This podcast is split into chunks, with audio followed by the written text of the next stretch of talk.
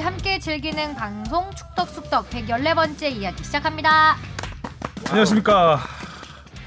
지난주에 저희가 잘한다 유로파를 음. 주제로 방송을 했었는데 이번 주에는 유로파들이 힘겨운 한 주를 보냈습니다. 그래서 네. 공교롭게 함부로 얘기하면 안 됩니다. 그렇다고 얘기 안 할 수도 없고요. 그러니까요.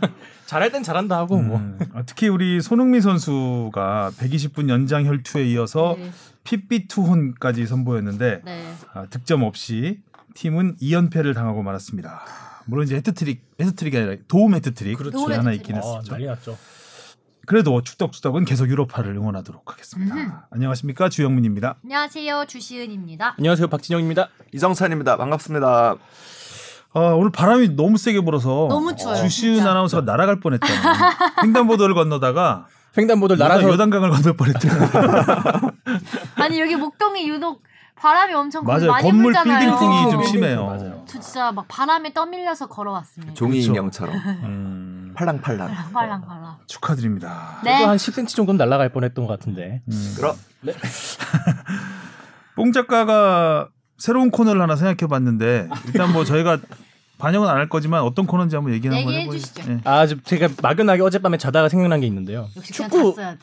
깬 다음에 후회하지 않았나요? 아, 아 제가 이제 요 근래 그 카카오톡 기능 보면 나에게로 하는 뭐 채팅 같은 거 있잖아요. 나에게 보내는 메시지 같은 거. 그걸로 이제 메모를 많이 남기는데 자기 전 떠오르는 게 있으면 그때까지 하다 써봅니다. 그래서 어 축구 상담소 이거 좀 괜찮겠는데라고 해서 약간 뭐 K리그 개막할 때나 축구 상담소. 예. 축구 상담소. 음. 뭔가 아왜 우리 팀이 이렇게 못할까 어떻게 나가야 될까요 뭐 이런 거라든지 우리 팀에 약간 이 선수 영입하면 좋겠다라는 거를 아, 올려주시면은 저희가 한번 어떻게 완벽한 답을 정답을 못 내리더라도 한번 고민을 해보겠다. 그런데 음. 이제 보내주시는 방법은 물론 사연도 있겠지만 어, 웬만하면 이렇게 좀 직접 전화 연결도 해서 이렇게 담소를 한번 나눠보면 어떨까라는 생각을 잠깐 가져봤거든요. 음. 네.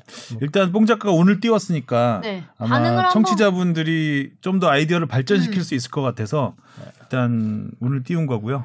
오늘 밤에도 네. 그 생각하면서 주무시기 바라겠습니다. 네, 메- 메모 삭제해야 음, 되겠다. 지금 자도 괜찮아요. 그 생각하면서. 아, 근데 또 생각해 보니까 옛날에 라디오 같은데 사연 같은 거 보내는 거 생각해 보면은 이렇게 직접 뭐 얘기하는 것도 좋지만 그 내가 좋아하는 분이 읽어줬을 때 그 감흥 같은 게 있어요. 아하. 이 DJ 적 분들이. 아 저 옛날에 이제 MBC에 친친 음. 제가 옛날에 중학교 때 그 소녀시대 태연 씨를 좋아했는데 아 친한 친구. 네, 친한 친구, 네. 친한 친구. 친친이라고. 아, 조정린 씨 할 때. 아니, 저 태연 그씨할 때. 태연 씨랑 태연 씨. 강인 씨 했을 때 아. 태연 씨 좋아해 갖고 옛날에 음. 또그 태연 씨가 혹시 이제 이종환 씨 할 때 보낸 거 아니에요? 아 이종환 씨 이종환 그죠? 이종환 씨그 80년, 몰라, 몰라. 80년대, 여기서 80년대. 여기서 지금도 이렇게 쭉 돼서 몰라. 여기. 음. 이른 아침에 너 잠에서? 깨어 이 노래 제 아닌가? 제또 큰일 났다. 아니야. 네. 너를 바라볼 아니 수 아니. 이종환의 디스크 쇼를 모르시나요? 아니. 모르시겠죠? 골든 디스크. 음, 골든 디스코 쇼라고 아 뭔가 조심상하네요 모르니까 제가 지금 고이 되셨지만 예전에는 굉장히 인기 있었죠. 학창 시절에는 이종환의 디스크 쇼, 음. 별이 빛나는 밤, 이문세의 별이 빛나는 밤에 그렇죠. 이런 게 굉장히 인기가 있었고요. 잠시 라떼 이야기를 해봤습니다. 아, 근데 그 어떻게 됐든 그러니까 뽕 작가가 조- 저는 개인적으로는 어떻게 됐든 소통을 한다라는 점에서는 되게 좋은 것 같아요. 그 방법이 음. 뭐가 됐든 그렇죠. 그래서 우리가 지금 그 이메일을 받고 뭐 댓글도 받고 있는데 사실 오디오 매체의 가장 큰 장점은 그런 것 같아요. 투웨이가 가능한, 그러니까 받고 다시 돌려드리고 이런 음. 것들 그래서 음. 좀 기다리고 있겠습니다. 맞아요. 어떤 아이디어든. 뭐 클럽하우스도 대세인데 이제 시작하는 단계이기 때문에 예, 막좀 다듬어 주시기 바라겠습니다. 예. 자 오늘 메인 테마는 이정찬 기자가 제가 이정찬 기자한테 그 한번 새롭게 해봐라 했었는데 좀 신선한 걸로 잡았어요. 스타들의 SNS. 음. 요즘에 SNS가 좀 여러 가지로 좋은 기, 순기능도 있지만 그 역기능들이 많이 사회 문제가 되잖아요. 네, 그리고 퍼거슨 씨가 1승을 올리고 있다는. 퍼거슨 씨? 한 백승, 백승 했을 거 백승. 퍼거슨 씨 네, 퍼거슨 퍼거슨 감독. 왜 나를 모, 난 모르지? 아, 아. 퍼거슨 퍼거슨 감독이 네. 이게 뭐 이따가 뭐 네. 박진영 작가가 자료를 잘 준비를 해 왔으니까 이 음. 설명을 좀 해주긴 할 텐데 그러니까 과거에 루니 선수가 이제 트위터에 글을 올려서 좀 문제가 됐을 때 트위터는 시간 낭비다 아. 이런 명언을 네. 남겼었죠. 카. 저도 약간 저 트위터 안 하거든요. 네.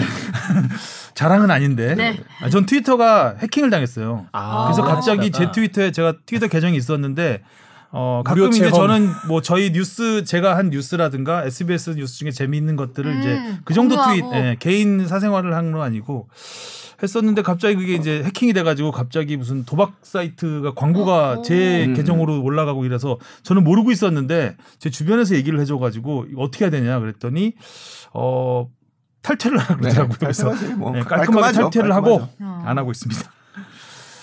SNS. 자 먼저 댓글부터 가보겠습니다. 장진석 씨가 나를 잊지 말아요. 이 노래는 배우 김희애 씨가 부른 노래입니다. 이상 아직 인증하고 가는 축구 팬이었습니다. 이게 영화 음악이었지 않나요? 드라? 드라마였나요? 예? 김혜희 씨가 나온 드라마에서 김혜희 씨가 어, 불렀던 불- 노래로 부르신 거죠? 그랬던 것 같아요. 예. 다음에는 드라마 제목도 좀 알려주시기 바랍니다. 허각 씨가 불러 나를 잊지 말아요였나 제목이? 비교적 최근에 모르겠습니다. 자, 그러니까 이런 게 좋아요. 그냥 음. 그 나이 드신 분들은 나이 드신 분들대로 이런 음. 또 자기 기억을 올려주시고 그런 음, 것들이 저는 맞습니다. 굉장히 좋은 것 같아요. 저희도 또 틀리면 사과하고 대리 사과. 저에겐 하성룡 기자가 있잖아요. 예. 남의 사과도 내가 사과한다. 네. 네, 러프버러 대학교. 음. 또 소환됐어 그대. 사랑의 대학교를 졸업하신 예. 네. 다음 헌터 캣트님이 아니 스포츠 투나잇 이런 프로가 있었군요. 주바페 모습을 원 없이 볼 수 있는 주바페님은 배구도 잘 아시겠어요. 오 주바페는 열일하고 있죠 지금. 진짜라. 요새 또 거기 스포츠 스포츠 스포츠 거기 유튜브 채널에 아, 예. 뭐 또 하나 올라갔던데. 아, 재밌는데? 연기력이? 뿜뿜. 네. 아, 그래요? 지난번에 재밌어요, 어- 재밌어요. 어디 드라마에-. 어디 드라마에 카메오로 출연 한번 하셨더니 이번에 약간 연기에 욕심이 좀 가지신 거 아닌가. 그거 음. 2주 특훈 받고 아시, 아시잖아요. 막그 4층 회의실에서 회의실에서 뭐 한 거는 굉장히 알- 특훈 들었어요. 네. 받고 아, 찍은 겁니다. 그, 어, 그래요? 좀 네. 봐야 되겠네. 원팀 리더십 권유자님입니다. 맨시티 토트넘전을 보고서 잠 못 자고 마음 상하고 속으로 무리뉴 감독 욕하는 중입니다. 저는 맨유 감독 때부터 음. 본것 같은데 수비만 하는 저 무리뉴 감독 원래 저랬나요? 주윤발 팀장님 무리뉴 감독 라떼 좀 해주세요. 음, 이름을 틀렸기 때문에 안 하겠습니다. 이두식이 한개 물고 해야 될 것 같은. 무리뉴 감독 뭐 굳이 라떼까지 현재도 계속 저희가 볼 수 있는 그렇죠. 현재 진행 그리고 경기. 예전에도 이랬기 때문에 그렇죠. 굳이 라떼를 뭐 따로 할 것까지는 없을 것 같고 얘기를 해보면 원래도 저랬나요? 원래 이런 스타일이죠. 예, 원래 수비를 강화하는 스타일이고 타겟형 스트라이커 에 주로 많이 의존하고 또 핵심 미드필더가 하나 있어야죠. 음. 무리뉴 축구를 제대로 하려면 약간 그런 뭔가 핵심 요소 요소들이 있는데 좀 무리뉴 감독이 잘하는 건 이제 상대에 따라서 좀 다양하게 음. 변형을 거- 그 기본 전술에서 변형을 살짝 살짝 주면서 그게 또 잘 먹히면서 음, 음. 어 지금까지 우승도 많이 하고 그래서 이제 뭐 명성을 점점 높였던 감독인데 토트넘에서는 아 지금 계속 약간 엇박자가 나지 않나 어렵죠. 그죠? 음. 일단은 원팀 리더십 권유자님께는 원팀 리더십을 권유드립니다. 이- 그제 책에 나와요? 이런, 이런 부분이 좀 있어요. 어, 읽으신 아, 분 무리뉴에 아닌가? 대한 이야기가 나왔네요. 무리뉴에 대한 이야기가 아니라 그러니까 결국에는 축구를 이제 철학적으로 보는 관점에서 음. 좌익 축구로 보는 관점과 우익 축구로 나눠서 보는 관점이 있습니다. 그러니까 뭐냐면 축구를 아름다움 그러니까 축구는 재밌어야 하고 즐거워야 하고 보는 사람들에게 기쁨을 줘야 한다라는 게 이제 좌익 축구의 음. 개념이고 같은 클럽 또보다는 벵거 같은 아, 벵거. 개념이죠. 그리고 뭐. 펩 과르디올라 음. 과르디올라 같은 예, 스타일이겠죠. 굉장히 축구를 공격 축구? 특히 바르셀로나의 어, 그 그렇죠. 런 과시절에 음. 패스 화려하고 그 극에 있는 사람이 무린입니다. 그러니까 음. 우익 축구라고 해서 축구는 다 필요 없고 승리. 음, 이기면 된다. 음, 음. 결국에 그러니까 극우 최근에 레시포드의 인터뷰에서도 나왔었는데 무리뉴 감독 시절에 내가 배운 거, 그러니까 그 동안의 축구와는 전혀 다른 축구를 배웠다. 음. 그러니까 무리뉴는 어떤 이야기를 우리가 6대 4로 이길 수 있는 상황이라면 6대 4로 이겨 이기라고 배웠던 게 그동안의 나의 축구였는데 무리뉴는 6대 4로 이기는 것이나 1대 0으로 이기는 것이나 똑같다고 가르쳤다. 음. 음. 이기기만 하면 예. 이기는 축구를 축구를 하겠다는 많이 거죠. 경기의 재미보다는 그러니까 보여주는 축구보다는 실, 실속 있는 거. 축구. 네. 그런데 지금 이 성적까지 안 따라주니까 보는 재미도 실속까지 없고 없어져 버리는 볼 것도 성적도 없고 그냥 뭐 그렇고. 이따가 이제 토트넘 얘기할 때 조금 피를 더 보여줬죠. 예, 그렇죠. 얘기하겠지만 보여줄 거못 보여주고. 지금 뭐 사실 무리뉴 감독이 아니라 그 누가 오더라도 사실 지금 토트넘을 갖고서 이렇게 잘하기는 사실 그렇게 쉽지는 않아 보이긴 해요. 근데 뒤에서 얘기하겠지만 그래서 저는 지금 우리 대표팀도 늘 그런 혼돈 속에 있다 생각해요. 음, 어, 그러니까. 결국에 월드컵이 끝나면 앞으로 우리는 재밌는 축구를 할 거라고 표방하는 감독을 모셔와서 2, 3년을 열심히 하다 보면 아시아에선까지는 어떻게 갑니다. 근데 음. 그러다가 결국에는 월드컵을 앞두고는 그 그동안의 모든 철학을 다 뒤집어 엎고 어떻게든 한 번이라도 이겨야 된다라는 전술로 다시 짜기 시작하거든요. 그러니까 그런 음. 점에서 좀 어려움이 있지요. 그러니까 우리나라의 좌익 축구 신봉자라고 하면 조광래, 조광래 감독. 조광래 아, 그렇죠. 사장 대표를 꼽을 수 있겠네요. 그렇죠. 그렇습니다. 자 질문으로 가보겠습니다. 무엇이든 물어보세요. 아, 음. 축덕님이요. 일단 저는 뽕 작가와 아는 사이가 아닙니다. 그리고 저 올해 6학년이에요. 아, 6학년 대박. 와 완전 애기다. 60대는 아니겠죠. 저희도 아까 아까 이거 6학년 아, 6학년 몇 반까지 나와야 되는 그거. 제가 6학년 2반이다 그러면 아. 이제 와 예. 근데 13살이 축덕숙덕. 6학년이면 뽕작가 아는 사이면 더 이상하네요. 60대면 가능한데. 자. 아 너무 반갑고 귀여워요. 이제부터 네. 아는 사이 합시다. 너무 귀여워요. 본론으로 돌아와서 토트넘과 에버튼의 FA컵 16강 패배와 맨시티전의 패배를 모두 실시간으로 본 사람입니다. 6학년 특유의 나 이런 사람이다. 와 옛날에 진짜 저 네. 감정입이 많이 되는 그림입니다. 네.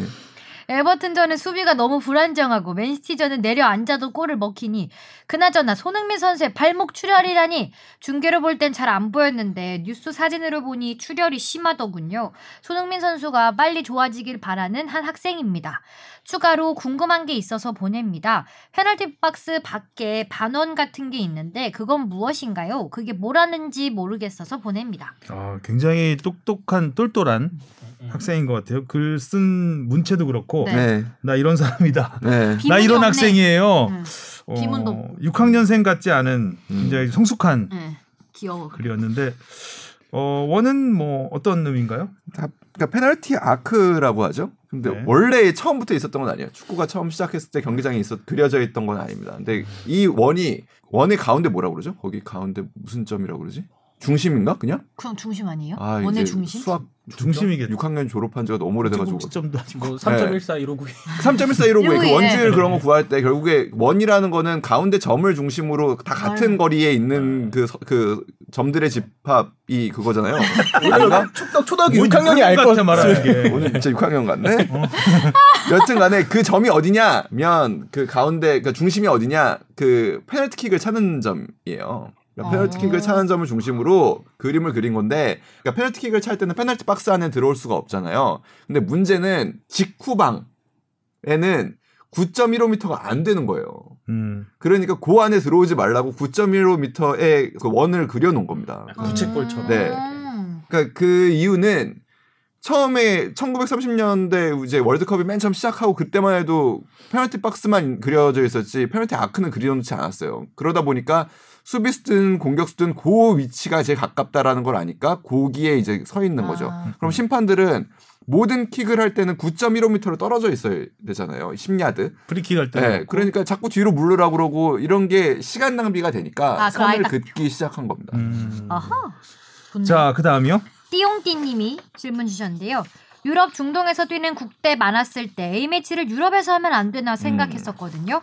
유럽에서 뛰는 선수들 왔다 갔다 하는 게 힘들다는 얘기를 많이 들어서 근데 거의 국내에서 A매치를 하죠. 이게 돈 때문인가요? 티켓값? 유럽 하만으로 일군 꾸릴 수 있는 일본도 자국에서 A매치를 주로 치르는 것 같던데 라고 돈 때문이죠. 돈 때문이죠. 그리고 돈 음. 때문이기도 하고, 그러니까 결국에는 팬 때문이죠. 그렇죠. 예. 그러니까- 팬이 있기 때문에 네. 돈 때문이죠. 네, 네. 그러니까 우리가 팬들이 한국 축구를 더 사랑하고 더 관여되고 더 즐길 수 있어야 어떻게 보면 축구협회도 더 많은 스폰서를 유치하고 더 많은 재원을 갖고 한국 축구를 발전시키기 위한 데 쓸 텐데 그러려면은 국내에서 경기를 해야 아, 음. 국내 팬들도 이 경기를 즐길 수 있고 그리고 그로 인한 마케팅 활동들도 스폰서들은 할 수 있는 것이고 그로 인한 어떻게 보면 선순환의 기능들이 많기 때문에 당연히 그렇게 될 수밖에 없는 거죠. 근데 그렇기 때문에 종종 우리가 이제 그러니까 월드컵 진출을 확정한 바로 다음 보통 A 매치 기간에 유럽 원정을 많이 가죠.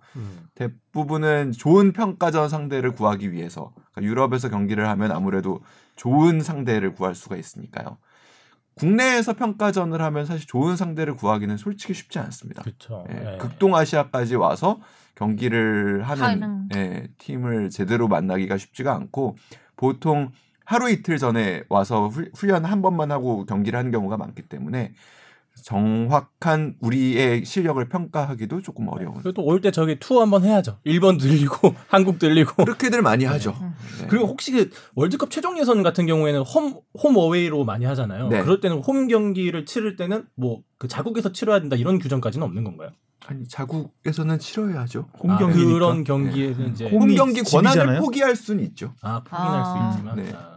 그 홈에서 치를 상황이 안 되면은 제3 네, 난 어, 데 제3국을 선택할 수는 있죠. 음. 그홈 팀이 음. 네. 음. 못 하겠다. 이번 같은 경우 챔피언스리그에서 독일이 입국이 안 되니까 라이프치히라든가 뭐 미넨 같은 팀들은 다른 팀 비슷한 못것 오니까 같죠. 네. 어 이번에 부다페스트에서 했죠. 네, 부다페스트 네. 했죠. 그뭐 내전이 심한 경우, 음. 그 다음에 혹은 과거의 북한 같은 경우에는 어뭐 이유를 정확하게 밝히지는 못 않았으나 하겠다. 예, 평양에 태극기가 개양되는 거 못 보겠다. 음. 그 상하이에서 했었고 음. 뭐 이런 뭐 그런 적이 있어. 있었죠.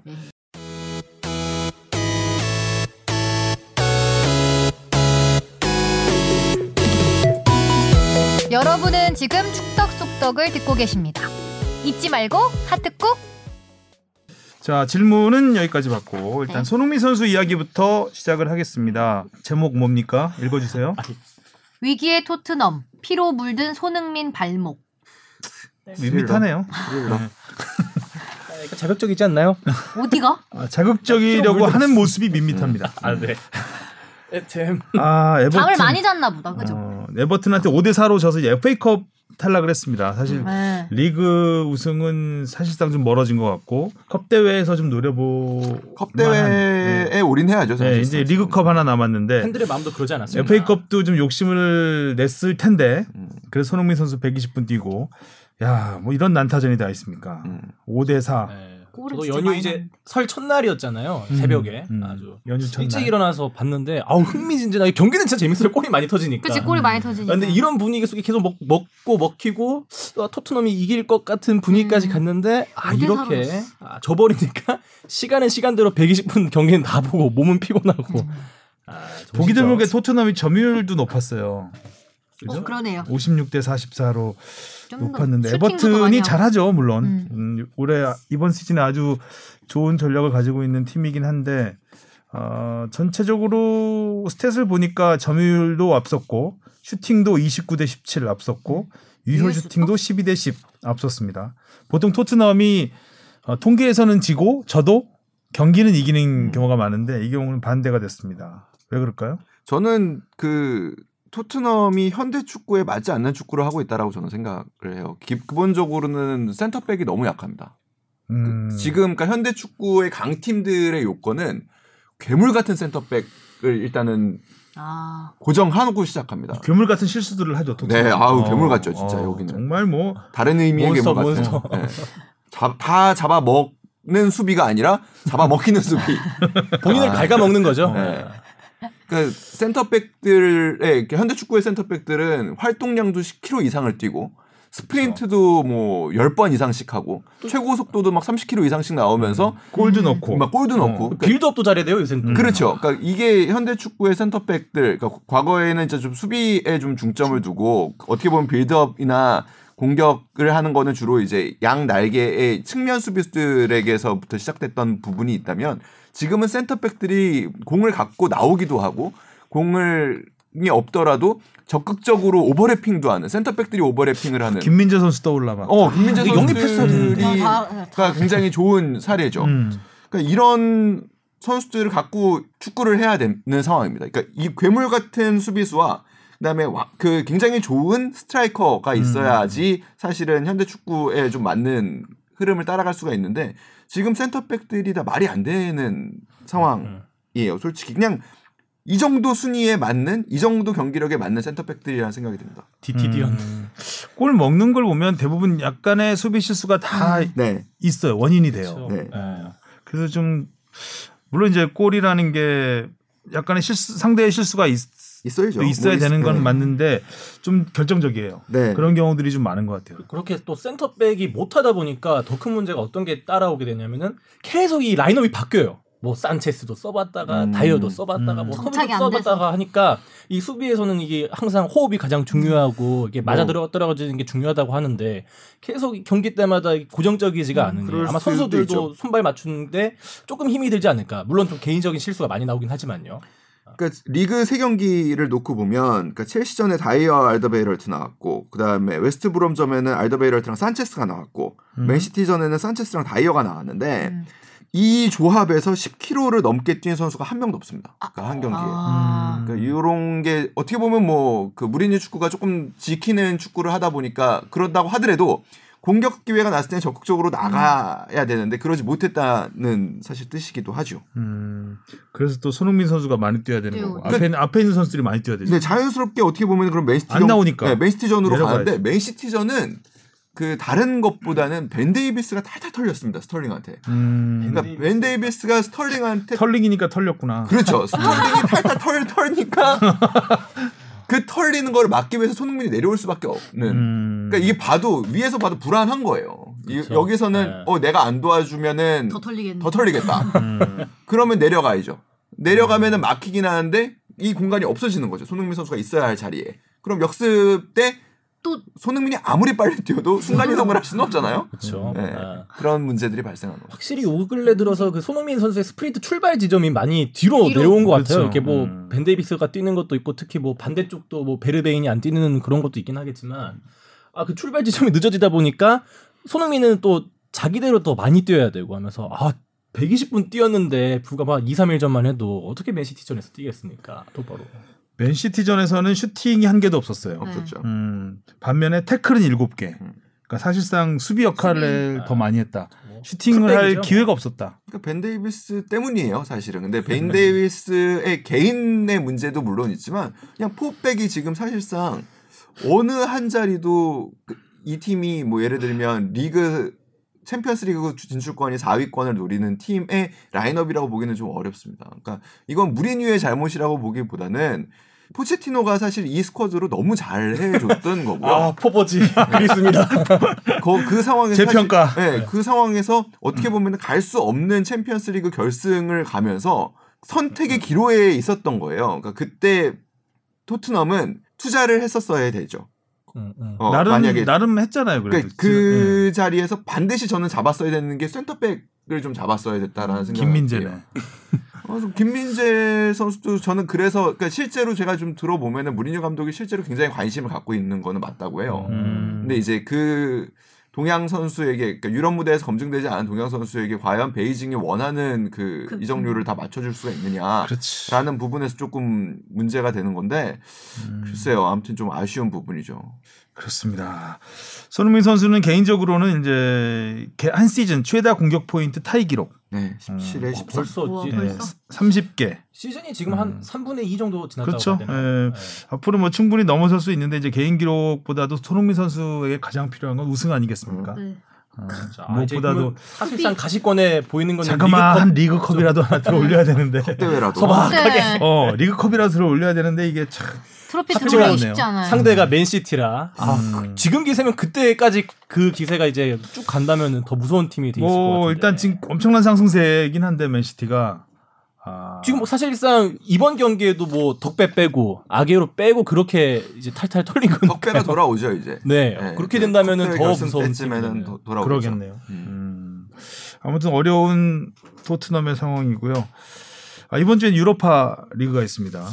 원정이네요. 음, 유로파 리그가 볼프스베르거. 볼프스베르거 오스트리아 팀 뭐 상대적으로는 음. 음, 뭐 당연히 토트넘이 우위에 있긴 한데 현재 최근 다섯 경기 1승 4패 토트넘의 그 하향세를 봤을 때는 반드시 이겨야겠죠. 어이구 이겨야죠. 근데 또 그 오늘 리버풀이 라이프치 2대 0으로 음. 이겼잖아요. 네. 그것도 음, 반전이라면 반전. 리버풀도 개- 계속 무너지고 있다가 네. 어, 나름 어떻게 보면 반전 포인트를 잡았는데 토트넘 토트넘도- 입장에서도 이제 유럽 클럽 대항전을 통해서 또 반전의 포인트를 잡을 수도 있지 않을까. 그러니까 이게 반전 포인트를 잡으려고 해서 또 무리하게 1군 스쿼드를 썼다가 혹여나 결과가 좀 안 좋게 나온다면 그것도 더 문제일 수도 있을 것 근데 시즌. 초반에 비슷한 상황이 있었잖아요. 그러니까 네. 우리 그러니까 리그 그때도 에버튼전이었죠. 에버튼전이 첫좀 안. 좋았고 그 다음에 굉장히 어려운 상황에서 어떻게든 그 유로파 리그 예선을 일군들을 써가면서 어떻게든 막 굴려왔잖아요. 그게 결과적으로는 사실 좋았거든요. 그 당시에. 음. 그렇게 생각한다면 오늘도 이제 리버풀이 잘하고 나오니까 뭐 나오는 표현들이 뭐 그러니까 백온 트랙 그러니까 이제 다시 트랙에 돌아 그러니까 궤도에 다시 돌아왔다 뭐 음. go back to winning way 뭐 다시 이런 표현들이 많이 나오더라고요. 가볍구나 그쪽 언론도 야, 확 돌아섰네요. 그냥.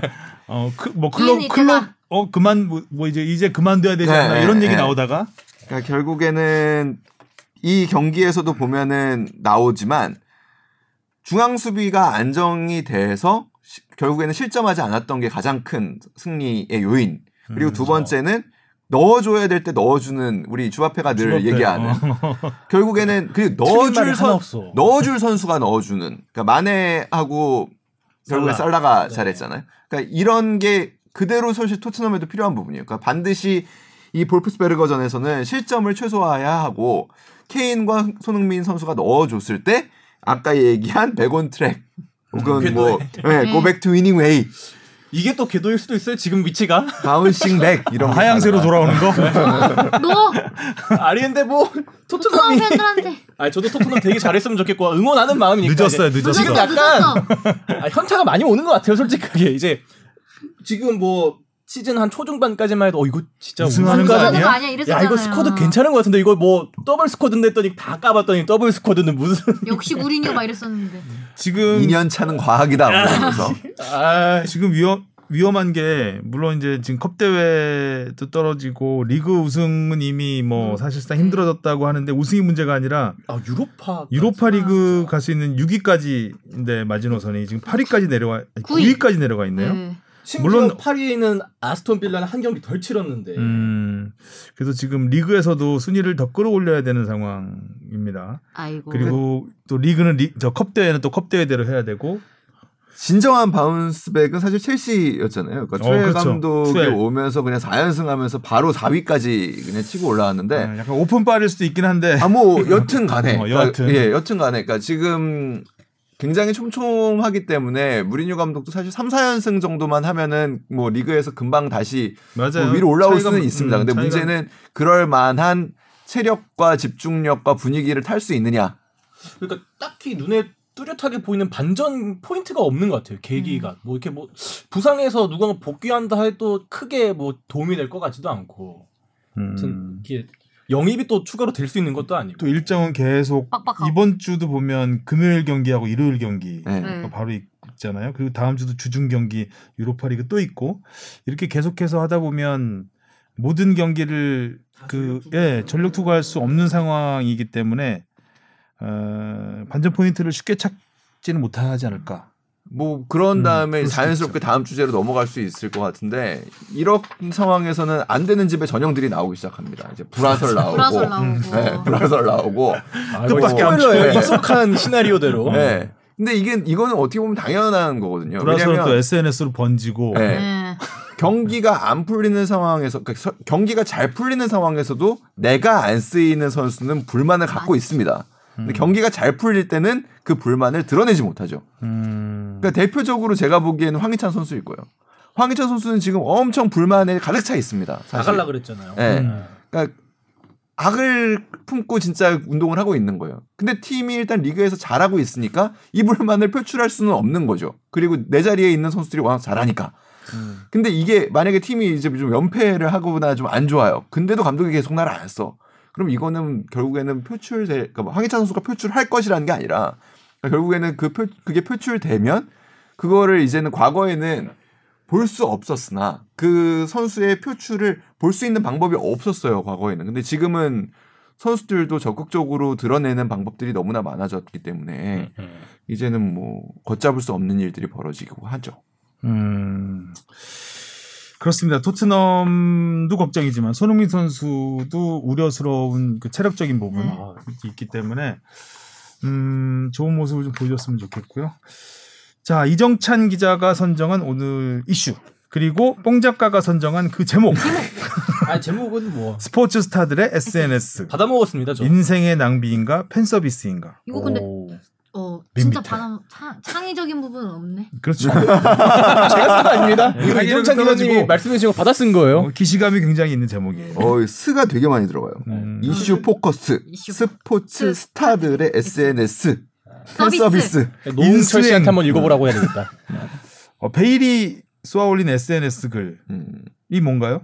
알려주세요. 이거 어떻게 된 거죠? 무슨 의미죠? 이걸 제일 처음에 음. 올린 이유는? 아 그러니까 FA컵 16강전에서 그 에버턴전에서 가레스 베일이 아예 명단에서 제외돼 버렸죠. 이제 경기 끝나고 나서 아니 경기가 이렇게 지고 막 힘든데 뭐 베일이 왜 안 나오냐, 아예 명단 제외돼 버렸냐라고 무리뉴 감독한테 기자들이 물으니까 이제 무리뉴 감독은 아 월요일이 되자 베일이 근육 검사를 받고 싶다고 하더라. 그래서 베일은 월요일, 화요일에 팀 훈련에 참가하지 않고 재활팀과 함께 있었다라고 얘기했는데 베일이 뜬금포로 SNS 글을 빡 터트린 거죠. 나 훈련했는데 이런 식으로. 음.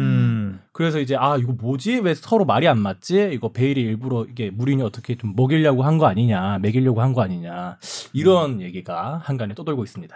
음. 그러고 나니까 이제 무리뉴 감독이 또 이런 거를 직선적으로 푸는 사람이잖아요. 그러니까 음. 이제 베일이 올린 사진과 멘트와 현실 사이에서는 contradiction이 있었다라고 얘기를 음, 모순이 했죠. 있었다? 예, 뭐 모순이라 볼 수도 있고 아무튼 뭐 어, 그러니까 현실과 괴리가 있었다. 음. 아, 굉장히 현실과는 다르다라는 이야기를 한 거죠. 그러니까 스캔이라는 표현을 했어요. 그러니까 그 정, 저- 이거 이제 우리 표현으로 정밀 검사를 받았다라고 이제 다들 뭐 이렇게 썼는데, 그러니까 몸에 불편함을 느꼈다는 거죠 베일이. 그래서 실제로는 그렇게 뭐 그 훈련을 잘 하고 있던 상황은 아니었다라는 이야기를 했고, 그러니까 대부분의 SNS와 관련해서 나오는 설화들이 사실 이런 경우입니다. 그러니까 나는 준비가 됐는데 감독이 쓰지 않을 때 나는 준비가 다- SNS로 네, 내가 네. 준비되어 있다는 걸 알리는 알리는 면서 것들. 감독을 간접적으로 저격하는 저격하는 음, 거죠. 그죠? 실제로 우리도 그런 일들이 종종 있었습니다. 과거에도. 뭐 에피소드의 박주영 선수가 사실 또 황선홍 감독과 한창 음, 음. 갈등을 빚을 때 뭐 이런 이야기를 했었고 왜 팀은 2년 동안 다 발전된 게 없냐 뭐 이런 이야기도 맞아요, 맞아요. 예. 했었고 주어가 빠진 이제 SNS 저격글. 글들이 아, 요 맘때쯤이면은 많이 나올 가능성이 높습니다. 위험하면서 재밌습니다 그렇게. 다들 궁금하죠. 예, 그리고 뒤에서 무슨 일이 벌어지고 있나. 그리고 이제는 요즘 기자들이 이런 SNS만 보는 기자들이 꽤 있어요. 많죠. 그러니까 SNS를 보고 따옴표 음. 기사라고 음. 하잖아요. 그러니까 뭐라고 했더라. 정치 기사들도 이런 기사들이 굉장히 많은데 음. 별로 크게 그 인용할 만하지 않은 그 전문가 않- 전문가들의 그 말도 그냥 자극적으로 제목을 달아요. 그냥 따옴표를 써서 따옴표를 쓰면 일단 내 생각이 아니라는 거잖아요. 누가 했다는 거잖아요. 그 말만 가지고 보면 아 또 이 사람이 한 얘기야. 음. 약간의 그 신뢰도 떨어지는 사람이 한 얘기들이 있잖아요. 다운표 저널리즘 사실 굉장히 지양해야 할 지양해야죠. 예, 예, 예. 지양해야 할 것들. 굉장히 무책임한 하나인데. 기사인데 이제 이런 것들만 많이 봐요. 그래서 뭐 배구 쪽 얘기지만 최근에 배구에 이제 학폭이 많이 문제가 되잖아요. 어 물론 학폭 굉장히 안 좋고 반드시 지양해야 되는 거고 처벌을 받아야 되는 건데 언론 이게 이제 그 일반 그 독자나 뭐 시청자나 청취자들에게는 굉장히 혹하는 이슈입니다. 학폭이라는 자체가 자극적이고 그러다 보니까 이제 기자들이 SNS를 뒤지고 다니는 거죠. 그래서 누구 누가 누구를 언팔했냐느니 이런 게 무슨 기사입니까? 음. 겉으로는 사과해놓고 안으로는 언팔했다. 이런 것들이 자꾸 이제 자극적으로 가다 보면 SNS 자체가 그냥 복붙해가지고 기사를 써버리는 경우가 있는 거고 이게 그래서 와전이 되고 점점 이게 사회 악이 되는 경우가 많은데 어, 좀 많이 산으로 가긴 했어요 지금 베일에서 네. 베일을 아니 근데 벗- 뭐 음. 그 뭐 저는 뭐 근데 음. 팟캐스트의 장점이라 생각합니다. 산으로도 음. 갔다가 잠깐 내려도 아니 뭐. 등반가 입장에서야 네. 그러겠죠. 빨리 감기 하실 수도 있고. 네. 음. 그래서 이제 뭐 베일이 쏘아올린 SNS 글이라고 제목을 달았는데 뭐 이게 그렇게까지 문제가 되진 않았죠. 근데 이게 그러니까 결국에는 이게 어떤 베일이 나왔잖아요, 근데. 어떻게 그. 되는지를 한번 아, 그러니까 저 그. 뒤를 보면은 그러니까 팀에 얼마나 악영향을 주냐는 부분을 생각을 한다면 음. 결국에 그냥 베일은 어떻게 보면은 나는 괜찮고 나는 훈련 잘하고 있고 감독을 보라고 사실 쓴 걸 수도 있죠. 그러니까 나는 준비가 돼 있으니까 좀 써라라는 의미일 수도 있겠으나 결국에는 이런 걸로 인해서 팀은 흐트러집니다. 보통 그렇죠. 이런 원팀이 안 걸로 되는. 인해서 그러니까 이런 걸로 인해서 불필요한 공격들을 결국에 프레스 컨퍼런스에서 받게 되고요. 불 경기에 집중할 수 없는 환경들이 만들어집니다. 가뜩이나 어려운 팀은 더 어려워집니다. 보통. 그래서 이런 부분들에서 사실은 좀 SNS가 갖고 있는 순기능이 물론 여러 가지가 있겠지만 그러니까 그렇다고 해가지고 요즘 시대에 뭐 SNS 금지령을 내린다든지 이게 가당키나 하겠어요. 요즘 그런 거 한다고 해서 선수들이 받아들이나 하겠어요. 그리고 또 그런 얘기도 있, 음. 했죠. 이번에 그 이번에 SNS 글이 좀 어떻게 보면 기폭제가 됐죠. 음. 폭이 폭로 그 릴레이가 되는데 촉발이 됐는데 저 피해자분께서 직접 밝히셨죠. 네. 글을 근데. 이게 물론 이제 구단에서 관리를 할 수도 있겠죠. 좀 자제를 해달라고 SNS를 너무 선수가 그런 그 팀 분위기를 해치는 SNS를 할 경우는 근데 그거를 이제 또 구단만의 잘못으로 또 돌릴 수는 없는 부분이거든요. 서로 서로 좀 성숙한 어느 정도 인식을 가지고 이 네. SNS를 이용하 활용하고 또 좀 다뤄야 될 것 같은데 지금 너무 이게 남발이 되면서 SNS를 올리면 바로 기사화가 되고 네. 또 기사화가 되면서 이 점점 점점 이게 와전되는 걸 보면서 좀 전 무섭다는 생각을 좀 했거든요 이번에 어, 사태를 보면서 그래서 좀 어, 외국에서는 어떤지 잘 모르겠지만 어, 아, 우리나라에서는 마찬가지입니다. 전 네. 세계적으로 지금 마찬가지고, 음. 그러니까 그 이런 일들이 벌어지면은 결국에 매번 나오는 게 이제 퍼거슨 퍼거슨 의문의 일승 일승. 뭐 이런 음. 얘기 나오는데, 많이 거두셨죠. 네, 그러니까 그게 그러니까 어떤 몇승 하셨나요 지금? 지금 몇셀 수가 있나요? 최다승 감독이죠. 그러니까 최다승 감독. 명예 네. 전당 올라가셔야 될 것 같아요. 차라리 독서를 하기 바란다라고 얘기를 했네요 박원순 감독이. 그 이제 이때마다 나오는 이제 유명한 짤이 그 뭐 SNS는 인생의 낭비다라는 네. 이제 짤인데 실제로 정확한 워딩은 그러니까 뭐 이- 인생의 낭비라는 표현보다는 그 시간 낭비다. 음. 그러니까 그런 걸 할 시간이 있다면 사실 책을 하나 더 읽는 게 좋다. 사실 이제 이런 얘기하면 이제 꼰대 소리를 듣습니다. 그렇죠. 예, 사실 저희 때- 제 딸도 굉장히 SNS 어린 친구들 학생들 많이 하잖아요. 젊은 친구들이 그 거의 그것만 하고 있어요. 이게 머리 그렇죠. 딱 아, 그냥 핸드폰만. 보면서 그런 거 보면은 야 책을 책을 읽어라 차라리 이러면 이제 완전 꼰대가 되는 거예요. 아니 근데 그때 그때가 어떤 상황이었냐면 그러니까 루니가 이제 팬들과 이제 설정 그러니까 이게 여기서 시작하는 건데 그러니까 과거에는 사실 선수들이 팬하고 직접 소통할 일이 많지 않았어요. 그리고 팬들이 혹은 뭐 어떤 그 피해자가 직접 자신의 목소리를 드러낼 수가 있는 상황이 아니었는데 지금은 이제 결국에는 인터넷이 발달되고 누구나 똑같은 발언권을 사실 갖고 있기 때문에 당시에 이제 루니하고 팬하고 이제 설, 설전이 붙다 보니까 루니가 어떻게 보면은 그 뭐 혈기 왕성하기도 했겠지만 그러니까 우리 흔한 이제 인터넷 용어로 현피 뜨자고 나 얘기한 거죠. 너 나와라. 너 나와. 현피가 뭐죠? 현피? 그러니까 현실- 현실에서 실제로 싸움을 한번 싸우자. 해보자. 왜 가상의 피죠? 말고. 왜 피죠? 그게 피 본다는 거 아닌가요? 아니 아니 아니, 그거 아니, 아니. 아니고 그거 아니고 무슨 킬러인데 그 그그 아, 게임에서 PK. 어 어 어 어, 아, PK. PK가 뭐야? 그 근데 그- 1대1로 맞짱 뜨는 걸걸요? 그러니까 그게 왜 PK야? 뭐 그럴 만한 이유가 있겠죠? 아, 그 저렇게 쟤는 쟤는 이 시대 이 세대하고는 참 잘 안 맞는. 어, 너 90년대생 아니니? 90년대생이 온다. 그렇죠. 네. 아, 참. 90년대 꼰대. 아, 여튼 간에 그러니까 그런 이야기를 하니까 이제 사실 선수로서는 할 수 없는 얘기잖아요. 팬하고 너, 너 진짜 나랑 한번 뭐 맞짱 한번 떠보자 이런 얘기를 사실상 한 거여서. 그 질문에 대한 첫 다- 답이 그거였어요. 그러니까 이건 그러니까 퍼거슨의 첫 마디는 뭐였냐면 그 인생의 낭비가 나오기 전에 그러니까 이건 책임에 관한 문제다. 그리고 선수들이 자신의 언, 언어 이제 행동 이런 거에 대해서 책임이 있다. 라는 이야기를 하면서 이제 설명을 하다 보니까 그런 시간에 왜 이거 그 책을 읽는 게 낫다. 맞습니다. 여기 지금 좋은 말 했는데 책임이라는 거에 대해서 굉장히 무게감을 가져야 음. 돼요. SNS에서 내가 막 그 쉽게 던지는 말에 대해서는 자기가 책임을 져야 되는 거거든요. 그래서 이번 그 배국의 학폭 사태도 결국 지금 책임을 지고 있는 거고 음. 그리고 그 그거를 본 팬들은 책임을 묻는 것이고 네. 그렇기 때문에 SNS를 너무 쉽게 그냥 우리가 쉽게 쉽게 할 수 있는 거지만 이게 정말 우리가 가볍게 볼 수는 없는 시스템인 것 같아요. 그러니까 제일 저는 뭐 이렇게 초기에 그러니까 2011년 요때 막 S 소셜 미디어가 막 생각해보니까 나 계속 꼰대 얘기만 하고 있지. 아니 아니 근데 그런 아니, 거는 근데 그게 정확하게 그러니까 세대 이게 꼰대가 아니라 저는 세대마다 생각하는 게 조금씩 다른 부분인 음. 거라 생각해요. 그래서 이런 자리를 통해서 더 서로를 어떻게 보면은 정확하게 알 필요도 저는 있는 음. 것 같아요. 왜 어른들은 이거를 이렇게만 생각을 할까라는 부분에 대해서도 좀 이해를 할 수도 있는 것일 테고. 근데 결국에는 선수들은 소셜 미디어를 잘 활용해야 할 필요가 있죠. 왜냐하면 팬들은 너무 궁금하고 선수들의 사생활 그리고 선수들의 경기장 외의 모습 그리고 그런 모습들을 이제 또 팬들과 소통을 하는 것도 선수들 프로 선수로서 어쩜 프로의 자세일 수도 그럼요. 있고 팬 서비스의 한 방편이 될수 어, 있는 것이고 방편이고 정말 좋은 좋은. 잘 활용하는 선수들도 많아요. 많아요. 네. 김보경 선수 같은 그렇죠. 그렇죠. 이렇게 뭐 활- 활발하게 네. SNS 활동, 유튜브 활동 하는 선수들도 있고.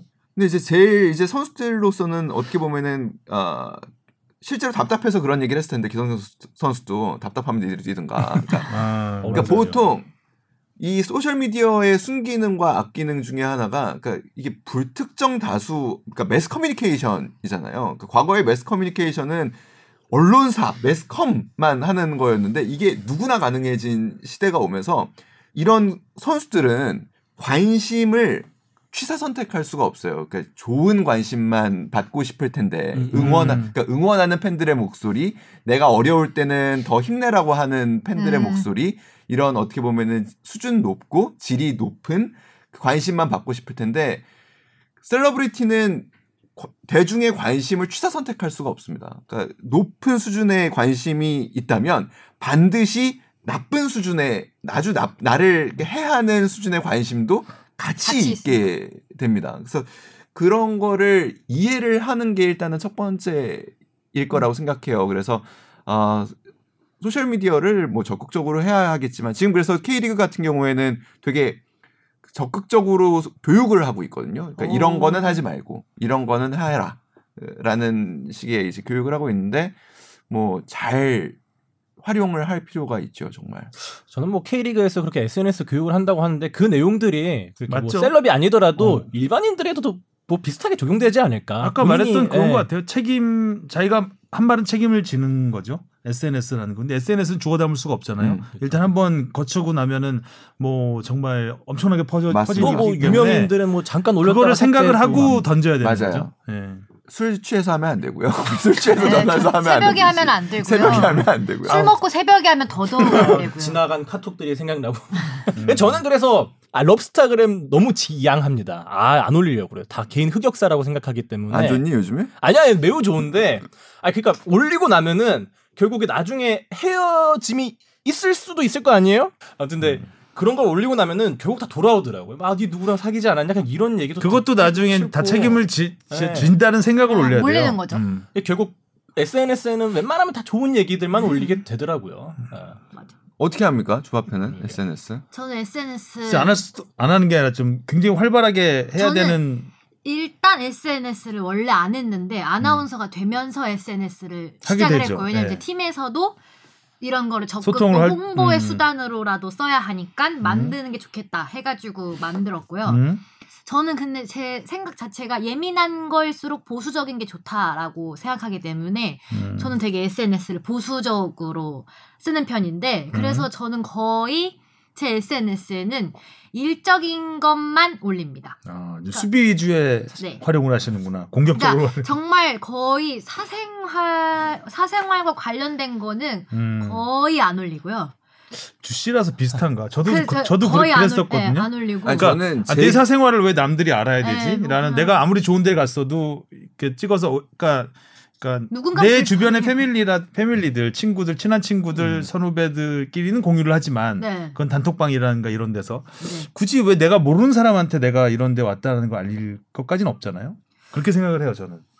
그래서 저는 그냥 그래서 난 이해가 안 가요. 그런 거를 음. 자꾸 어디 가서 올린 예, 그거- 자꾸 올리고 그리고 자기 사진도 막 올리고 막 이러잖아요. 근데 하면서 은근히 이제 외제차 키 한 개 딱 꽂아 어디 저는 좋은 데 간거 티내고 그 저는 그 비하하는 발언이 아니고 제 개인적으로 음. 되게 오그라든다고 생각하는데 아, 근데 이제 저는 뭐 일적으로 그래서 거의 다 뭐뭐 새로 뭐 해요 아니면 뭐 프로그램 뭐 해요 이런 방송 관련된 아, 것만 거는 이제 올리거든요. 사실상 오피셜 계정이네요. 네, 주바페 네, 네, 오피셜 네. 같은. 그래서 저는 사생활에 관련된 거는 절대 안 올리고 아무리 아. 조심한다고 하더라도 어. 좀 몽... 롱런 하시겠네. 우리 주바페는. 아예 그러면 사생활은 올릴 생각이 없어서 그냥 없어요. 안 올리는 거예요. 아예 없습니다. 아. 근데 이제 그런데 그런 건 있어요. 그 약간 뭐 팬들이 막 궁금해하고 아, 이런 것도 팬들이 있잖아요. 궁금해하는 게 있죠. 뭐 왜냐면 어디 가면 뭐 좀 알려주세요. 뭐 이런 것도 있을 수 있고. 맛집 아니, 뭐, 갔냐. 뭐 그러니까 왜냐면 방송에서 보이는 모습은 사실 제가 거기에 올리지 않더라도 뭐 다르게 다 볼 수 있기 때문에 음. 좀 일상생활의 모습이라든지 그런 거 궁금해하시는 분들이 있죠. 음. 근데 쌩얼 이런 거? 아, 근데 쌩을 뭐 많이 올려서 괜찮은데 그런 것들을 올렸어 한 번 한 번 올렸어요 하도 하나 올리라고 이래가지고 음, 한번 내용이 올렸는데 한번 올렸는데 바로 막 그- 그런 관심들 좀 불편하더라고 여기 어디죠 뭐 음. 아. 그게 정말 바로 알아요 아. 정말 저만 이렇게 나오고 그냥 뭔- 주변에 먼 산만 어, 어. 봐도 뭐 그냥 뭐 빌딩 이런 거. 카페 살짝 뒤에 나왔는데 바로 댓글에 다 뭐 여기 어디죠 거기에 이제 지금 갑니다. 뭐 이런 거 나오면 이제 막 무서운 거지. 뭐 여기 누구 누구랑 간 거예요? 잠깐 그- 오른쪽으로 봐주시겠어요? 뭐 그런 거. 관심들 너무 불편해서 음. 그 뒤로는 그거 아예 그런 거는 이제 아예 노출을 안 하고 음. 그냥 저는 그냥 보수적으로 운영하는 편입니다. 음. 그래서 근데 사실 저는 그래서 일적인 거 올릴 때에도 되게 고민을 많이 하고 올려요. 뭔가 문장이 음. 뭐 누군가 불편한 사람이 있을 수도 있으니까 그런 거라든지 막 해시태그도 엄청 고민하고 올리고 음. 약간 그런 거 되게 많이 신경 써서 올리죠. 더 유심히 봐야 되겠다. 음. 아니 주시은 아나운서가 그러니까 제가 주시은 아나운서 그 품맥골 진행할 때 한 번 이렇게 대타로 나간 적이 있었는데 그 사진을 올려줬어요. 그러고 나서 저 제가 기사가 나왔어요. 어뭐 멋있다고? 아니 그게 아니고 그 이 옆에 있는 사람 누구냐는 약간 약간 그런 식이죠. 톡돌이. 그래서 야 그래서 죄송합니다. 괜찮아. 떠먹는 것 같아요. 아, 아니 사실 이걸 자꾸 입에 아, 생- 마음으로만 한다는 게 나와버렸네. 아이 나는 그런 거는 괜찮아지. 책임만 지면 돼. 책임만 책임만 지면 돼. 돼. 아니 나. 그런 거는 이렇게 더 해도 돼. 더 한 거 해도 돼. 사실인데. 어떻게? 아, 주 앞에 옆에 있는 사람 누구냐? 어, 뭐 그런 일종의 음. 그런 거였어. 그런 거죠. 그래서 어, 그래서 그. 뭐 한편으로는 이런 관심이 저도 솔직히 저 별로 원치 않는 관심이지만 어 이런 이렇게 그냥 사진 하나 올렸을 뿐인데 그 맞아요. 사진 인스타 사진이 거의 다 기사화가 그러니까. 되는데 음. 그러니까 좀 이제 아무래도 맞아. 더, 아나운서도 네, 마찬가지죠. 더 신경 어. 쓰이죠. 하여간 좀 조심스럽죠. 네. SNS에 글 올린다는 게. 근데 뭔가 네. 공인이니까 주 앞에는. 뭐 자랑하는 느낌이 여기는 별로 공인 싶지 기자는. 공인 옆에 있었던 네. 공인 옆에 있었죠. 음, 공인 주변인. 음. 인증서를 해준 거죠. 아, 예. 그래서 저는 막 친구들이 그렇게만 SNS를 운영하면 답답하지 않냐고 재미없지 않냐. 네, 재미없지 않냐고 물어봐요. 음. 그래서 뭐 너도 뭐 올리고 싶으면 비밀 계정을 만들으라는데 그렇게까지 하고 싶지 않고 저는 별로 뭐 답답하거나 그런 것도 없고 뭐 답답하면 싶은 니들이 뛰든가. 답답한 니들이 올리든가. 어, 파이어. 저는 충분히 아이! 네 충분히 그냥 음. 아 내가 한다니까. 아, 그거 지금까지도 계속 나오잖아 이거 아, 그래서 이런 거 너무 불쾌 여기 뽕 작가가 TMI로 하나 써놨는데 손흥민 선수도 과거 트위터에서 어, 시시콜콜한 이야기를 올리다가 아버지 손흥정 씨에게 크게 혼인한 적이 있다고 합니다. 네, 수 아버지. 손흥정 씨는 훈련에 방해되는 행동을 삼가고 개인 훈련에 몰두할 것을 주문했다고. 맞, 하지 맞는 말라고 말이에요. 음, 진짜 아버지가 잘 하셨네요. 그러니까 아버지가 전형적으로 이제 그러니까 주영민 팀장님과 비슷한 이제 그, 시, 그 시각을 갖고 있는 거죠. 음. 그렇죠. 네, 진짜- 알렉스 퍼거슨, 그러니까 다 같은 퍼거슨, 보면 됩니다. 퍼거슨류. 근데 퍼거슨 저는 이유. 동의하는 바예요. 그리고 이게 어. 중독이어가지고 음. 뭔가 올렸을 때 사람들에게 바, 반응 오는 게 좋으니까 그걸 또 음. 똑같이 계속 그렇게 하는 건데 거기에 이제 그러다 물, 보면 막 거짓말도 쓰게 되고 그럴 것 같아요. 물드는 순간 좋은 반응을 얻어내기 위해서 어, 거짓 정보도 막 흘리, 흘러 나오게 되고 네. 그러지 않을까. 그러니까 SNS가 좀 안 좋게 쓰이려면 한두 끝도 없는 한도 거고 없죠. 조금 네, 전에 제가 그 해킹 당했다고 했잖아요. 근데 그런 식으로도 쓸수 있는 거고. 그러니까 사칭을 할 수도 있고요. 음. 네. 잘못된 도박 광고라든가 그런 식의 광고로 활용이 될 수도 있는 것이고. 그러니까 요즘에 뭐 클럽하우스가 나와서 또 난리인데 그러니까 네. 결국에 SNS, 그러니까 소셜 미디어라는 거는 새로운 게 계속 나올 거예요. 음. 계속 나올 텐데 그때마다 그리고 점점 더 어떻게 보면은 새로운 매체에 선수들은 또 새롭게 적응을 해야 될 수도 있을 텐데 굉장히 쉽게 사실 그 외국에서는 소- 선수들 소셜 미디어 교육을 하더라고요. 그냥 기사를 쓰듯이 쓰면 된다. 이건 공적인 공간이고 그러니까 음. 내가 하는 네. 모든 그 단어 사진은 기사화될 수 있다라는 것을 네. 유념하고 기사를 쓰듯이 쓰면 된다라고. 스스로. 밝혔다. 어. 그 마인드 좋은 마인드. 음. 결국 뭐 기사를 쓴다는 자체는 뭐 책임을 진다는 얘기이기 때문에. 근데 또 기사도 가짜 뉴스도 있으니까. 어, 우리가 축구 아닌 이야기로 굉장히 네. 오랫동안 아, 축구 아닌 이야기 하니까 재밌네요. 흥미로워 하시지 않을까 요새 그래도 축구 워낙 아닌 이야기를 하니까 주 앞에 이 발언권이 세지잖아요. 네. 아, 음, 주 앞에 근데 이야기 SNS는 듣고 싶어 싶으셨던 분들한테는 팔로우 5만 2천. 어, 많은 건가요? 네? 뭐 그, 많은 거죠. 5만 네. 2천. 저희 중에서 가장 많으니까. 음. 10만 목표로 신바 음, 목표 어디 팔로워? 인스타그램 인스타- 이제 인스타. 네. 아 유튜브도 채널 있지 않아요? 주바페? 네, 근데 이제 그 유튜브도 음, 좀 작아지는데. 유튜브는 이제 잠정 음. 폐쇄? 중단. 아 중단. 네. 근데 왜냐면 아 그러니까 뉴스 앵커 하니까 하지 말래요? 아, 뭐 그런 지시가 내려오진 않았고요. 음. 근데 제가 촬영과 편집을 동시에 다 품이 많이 들죠. 아 혼자 다 해야 돼요? 네, 혼자 다 했었는데 또 그게 또 똑같아요. 제가 사생활을 노출을 안 하다 보니까 아. 솔직히 사람 제가 그래서 방송한 것만 유튜브 방송하려면 사생활을 노출 안 할 수가 네, 없죠. 브이로그를 올렸는데 이제 그걸 끝나고 나니까 없고 이제 사람들 막뭐 그런 말도 많이 들었어요. 집에서 누워 있는 것만 찍어서 무편집으로 올려도 좋으니 뭐 그렇게 해달라고 아. 하시는 분들도 있었는데 음. 그렇게까지 하고 싶지 않다. 음. 음. 그러니까 저는 사적인 공간을 일로 끌어들이고 싶지 않아. 맞습니다. 네. 어, 나하고 사고방식 비슷한데 사적인 공간은 철저하게 네. 그야말로 사적인 거니까 네. 예, 프라이버시는 아, 자기만의 공간으로 네. 남겨두시고 꺼내지 마시기 바랍니다. 네. 안 꺼낼 꺼내겠습니다. 수도 있죠. 저는 꺼낼 수도 있다 봅니다. 뭐 꺼내시든가 꺼내, 너. 말든가 너 꺼내 너. 꺼내서 버리든가 말든가. 친구들이랑 얘기도 하고 그걸로 뭐 어떻게 지내나 안 부도 묻고 하는 거죠. 음. 아 친구들과의 그 네. 친구들과의 관계도 사생활이죠. 아니, 근데 그 음. 친구들이 저를 만나면 만약에 이렇게 사진을 올리고 싶을 거 아니에요? 그럼 저한테 늘 물어봐요. 아, 그쵸. 너 너랑 돼? 같이 했는데, 네, 뭐 아, 어. 태그하면 안 돼? 이렇게 어, 물어보고. 친구한테 무서운 존재. 예. 근데 친구들이 눈 저는 시키진 그 않았는데 친구가 배려를 상당히 해주네요. 많이 해주는 친구 배려를. 네. 음, 친구도 가려서 사귀죠. 조 앞에는. 에? 친구도 가려서 사귀죠. 가려서 사진. 사진 막 안 올릴 것 같은 애들로. 어 근데 되게 웃긴 게 진짜 주위에 다 잘 안 하는 친구들밖에 아. 없긴 해요. 비슷하니까 네, 비슷한, 비슷한, 어, 네. 스타일이 만나는 네. 거군요. 자, 이제 축구 얘기 좀 합시다. 이제 아, 네. 시간 얼마 안 남았으니까.